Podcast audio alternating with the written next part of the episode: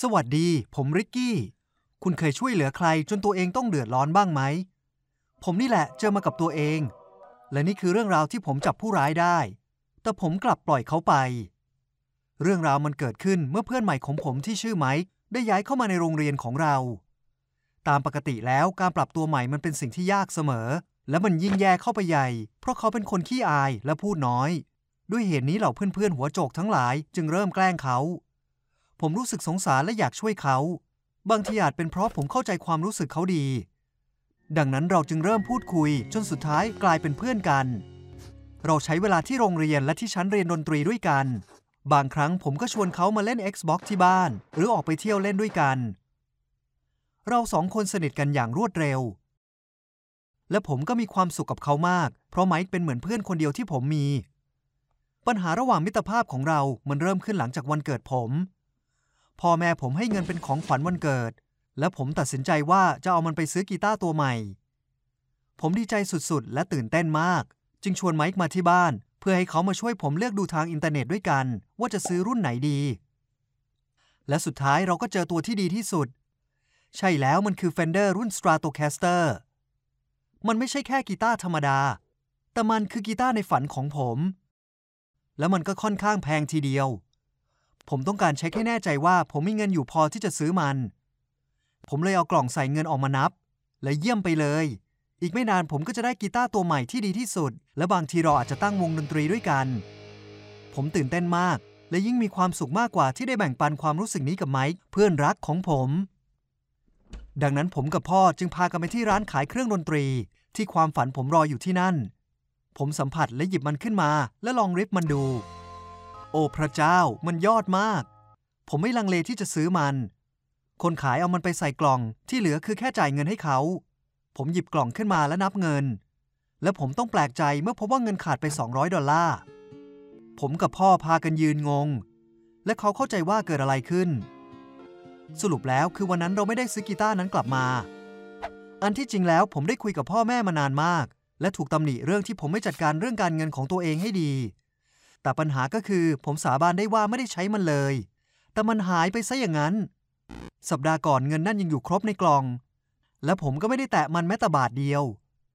ดังนั้นผมจึงพยายามคิดหาคำตอบ โดยการนึกย้อนไปถึงเรื่องราวเมื่อสัปดาห์ที่ผ่านมา และโชคร้ายที่ผมพบต้นเหตุของเรื่อง ไมค์เข้ามาในห้องผม และเขาก็เห็นว่าผมเก็บกล่องเงินไว้ที่ไหน เขาจะต้องเป็นคนที่หยิบเงินจากกล่องไปตอนที่ผมเผลอแน่ๆ โถเอ้ย ผมไม่คิดเลยว่าจะเป็นเขา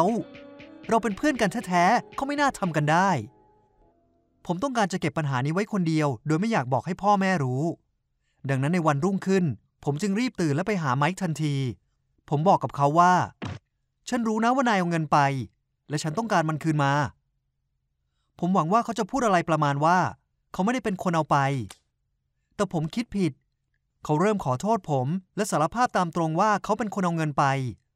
แต่ผมยิ่งเซอร์ไพรส์มากเข้าไปอีก ตอนที่เขาอธิบายเหตุผลให้ผมฟัง เขาบอกว่าครอบครัวของเขากำลังมีปัญหา พ่อของเขาดื่มหนักมาก และไม่สามารถเลี้ยงดูเขาได้ ดังนั้นไมค์จึงทำทุกอย่างด้วยตัวเอง ไม่ว่าจะเป็นการซื้อของทำอาหารทำงานบ้าน และยิ่งไปกว่านั้นคือพวกเขาไม่มีเงินเลย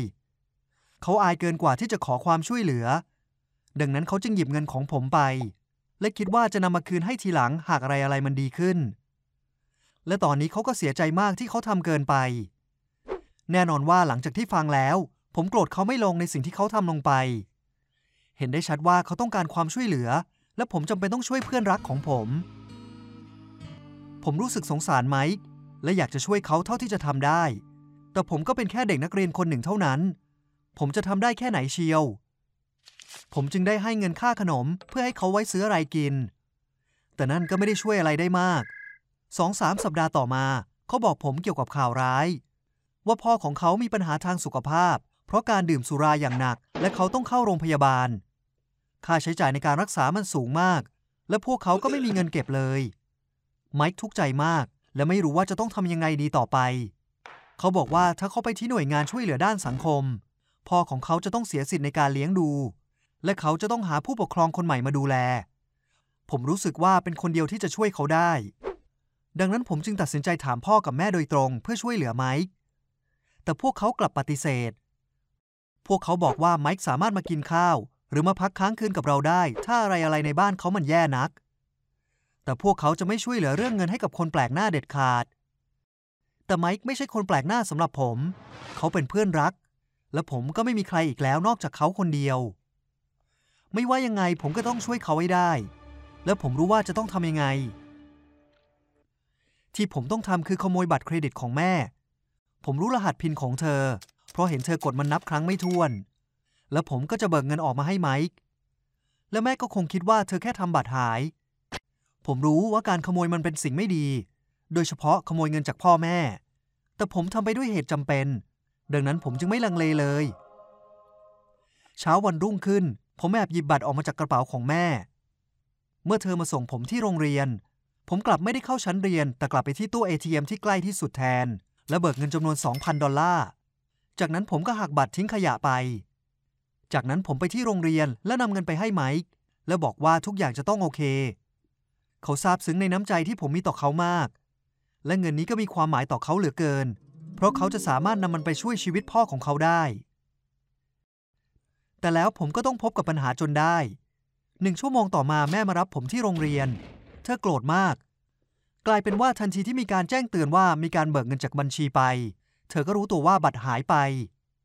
ดังนั้นเธอจึงโทรไปที่ธนาคาร และได้รับข้อมูลว่ามีการกดเงินที่ตู้ ATM ใกล้โรงเรียน เธอรู้ในทันทีว่าจะต้องเป็นฝีมือผม และนั่นจึงทำให้ผมต้องตกที่นั่งลำบาก และต้องพูดคุยกับพวกเขาอย่างจริงจัง พวกเขาตะคอกใส่ผมอย่างที่ไม่เคยทำมาก่อน พูดตามตรงผมกลัวมาก มันเหมือนกับว่าพวกเขาแทบอยากจะฆ่าผมให้ตาย พอพวกเขารู้ว่าผมเอาเงินไปให้กับเพื่อน พวกเขาจึงหาที่อยู่ของไมค์และพวกเราก็ไปที่บ้านเขาด้วยกัน และนี่ทำให้ผมได้รับความผิดหวังที่สุดในชีวิต เมื่อพวกเราไปถึงบ้านและเคาะประตู มีชายคนหนึ่งมาเปิดประตูให้เรา ไม่เราไปไม่ผิดบ้านแน่ ชายคนนั้นคือพ่อของไมค์ซึ่งเขาดูสุขภาพแข็งแรงและปกติดีทุกอย่าง ดังนั้นพ่อแม่ของผมจึงเล่าทุกอย่างให้เขาฟัง ไมค์จนมุม เขากลัวและสารภาพทุกอย่าง พ่อของเขาตกใจมากที่ได้ยินเรื่องราวทั้งหมด แน่นอนเขารู้ว่าตอนแรกลูกชายของเขาได้ขโมยเงินจากผมไป และจากนั้นก็เริ่มกุเรื่อง เพื่อให้ผมเอาเงินมาให้เขาเพิ่ม มันถือเป็นการก่ออาชญากรรม และเขาต้องได้รับผล พ่อกับแม่ผมยืนยันที่จะไปแจ้งตำรวจ แต่ผมแค่อยากให้เรื่องนี้มันจบ เพื่อพ่อของไมค์จะได้ไม่ต้องทุกข์ใจไปมากกว่านี้ กับสิ่งที่เขาทำและผมเองก็ไม่อยากให้มันเป็นปัญหาใหญ่ ดังนั้นเราจึงตกลงกันว่า เขาจะจ่ายเงินคืนให้เราทั้งหมดเท่าที่ไมค์เอาไป พูดตามตรง ผมไม่ได้แคร์เรื่องเงินเลย แต่ที่ผมแคร์ที่สุด คือการที่ผมต้องเสียเพื่อนรักไป แม้ว่าสิ่งที่เขาทำมันจะไม่เรียกว่าเพื่อนเลยก็ตาม บางทีเขาอาจแค่ทำดีกับผมในตอนแรกเพื่อให้ผมไว้ใจ และจากนั้นก็ค่อยวางแผนหลอกผมทีหลัง ผมเองก็ไม่รู้เหมือนกัน แต่เท่าที่รู้คือตอนนี้ผมได้รับบทเรียนแล้วว่าไม่ควรไว้ใจใครง่าย ๆ และแน่นอนผมควรจะฟังคำพูดของพ่อแม่ เพราะถ้าผมฟังคำเตือนเขาสักนิด เรื่องนี้ก็จะไม่มีวันเกิดขึ้น ขอบคุณทุกคนที่รับฟัง ผมหวังว่าเหตุการณ์แบบนี้จะไม่เกิดขึ้นกับพวกคุณ และคุณกำลังตั้งใจจะช่วยเหลือเพื่อนเรื่องไหนบ้างหรือเปล่า บอกให้ผมรู้ในคอมเมนต์ได้นะและอย่าลืมแชร์เรื่องราวนี้ให้กับเพื่อนๆของคุณด้วยนะครับ